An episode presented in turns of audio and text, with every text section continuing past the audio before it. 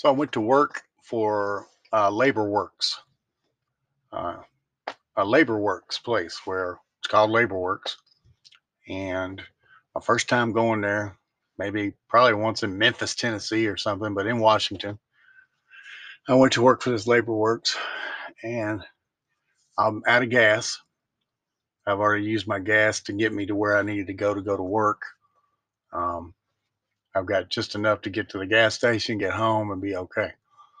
Well, I took these other guys to work too, and and I got a little money from from them going with me, or I think maybe it was just one other guy.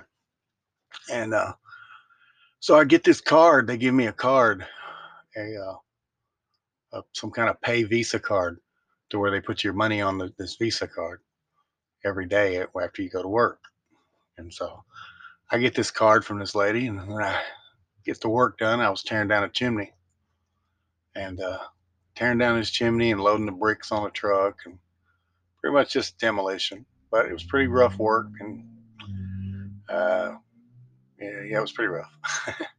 so anyway, it was. Um, I got done. I got back to the labor works, and I asked this guy that works there. I think. Well, well, I know he works there, but think he was the manager, maybe. Um, I checked the card and he said, "Oh, it'll be on there. Just give it some time." I was like, he's like brushing me off, and I'm like, "Okay, okay, all right. Well, I'll take your word for it." Because you're not supposed to jump to conclusions. You know, you have to take people's word for it, and and uh, you know, see what happens. It's the way it goes in life. Can't jump to conclusions because that could be a mistake. So anyway, I get this card and I'm sitting out in the parking lot waiting and uh, for the money to hit on the card. And uh, I'm sitting there for like a couple hours. The money never hits. So I go back in, and the guy says it, it's going to be on. It's going to be on there. I promise you. I promise. And he's like still brushing me off at this labor works. And I'm going, no, man, it's not on there. You told me that earlier. And so he said it'd be on there. So hours later go by and it's still not on there. The balance is zero. So I come back and I come inside and the guy's gone and it's this woman. And she tells me, I said, why is my money not on here? I've been in here twice and you guys keep telling me that. And she goes, first off, don't talk to me like that. Or I won't, uh, somebody put me to work. Or she didn't say, I won't put you to work, but you don't talk to me like that. So, and I wasn't talking to her like anything except what I just told you. My money, I've been in here twice, I guess, because I was talking fast because I was excited because it was scaring me because I didn't have my gas money, you know, I didn't have anything. So she says, Sir, you're starting to scare me.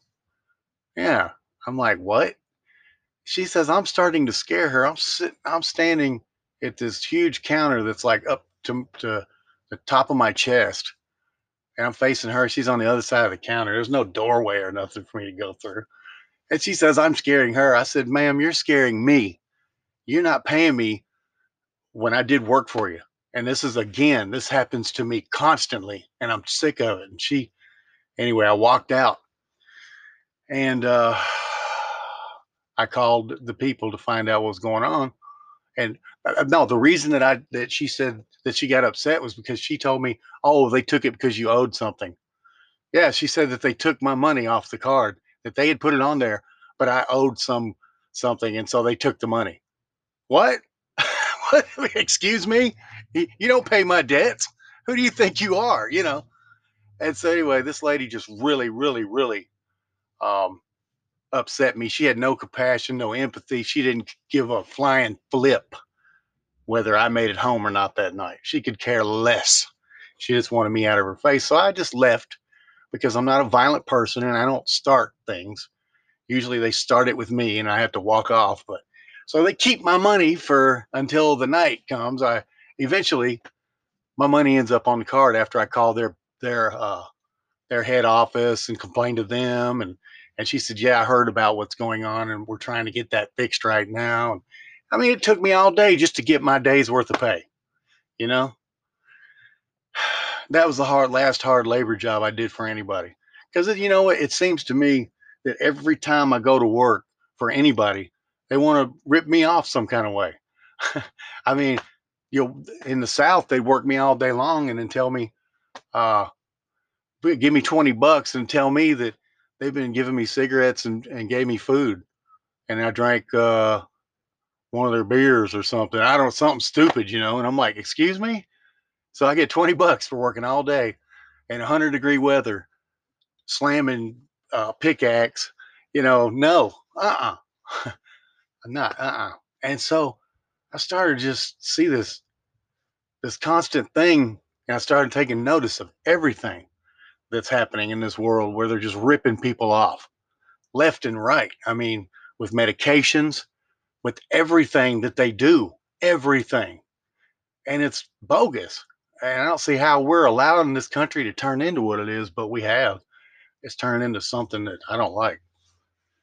Um, yeah, no, well, you can get out if you don't like it. Yeah, no, I can't. I got too many felonies on my record. Sorry. If I could, you could bet your butt I'd be gone to Canada. I sure would. Most definitely. You don't see anything on the news about cops killing people constantly in Canada, do you? You can walk down the road without being approached by some overzealous uh, uh, hall monitor that wants all your information where you going, where you've been, uh, whose house you coming from, and when you say you're headed where. No, I don't. I don't answer questions, buddy. We don't play those games. You shouldn't even come to somebody with that that's not even nobody's job to do that. That's Nazi. You know what I think? I think when World War II was over with, some of them Nazis ended up in politics and they've been ch- working on changing this country ever since. That's what I think.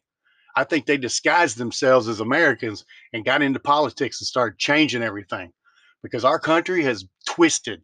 It has been extremely twisted from the time I grew up, from the time I was a kid in the 70s to now, uh, this place is twisted.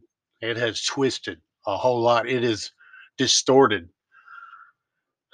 But, uh, you know, I was thinking somebody needs to file a federal lawsuit against officers who approach uh, law abiding citizens and ask them where they're going or where they've been, or ask, start asking any kind of questions while you're on duty because that's not your job. And that's like, uh, an invasion of your space.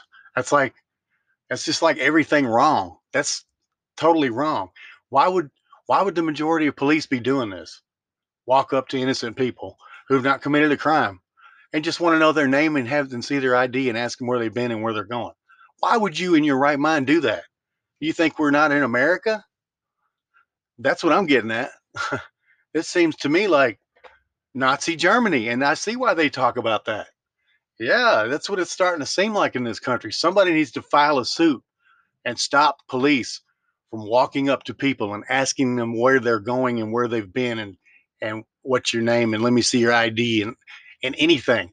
It's a consensual acquaintance to start with, and the reason that they're doing it is because no one's made it against the law. If they can get away with it, they will until you've made it against the law. And the people are the ones who are going to have to make it against the law.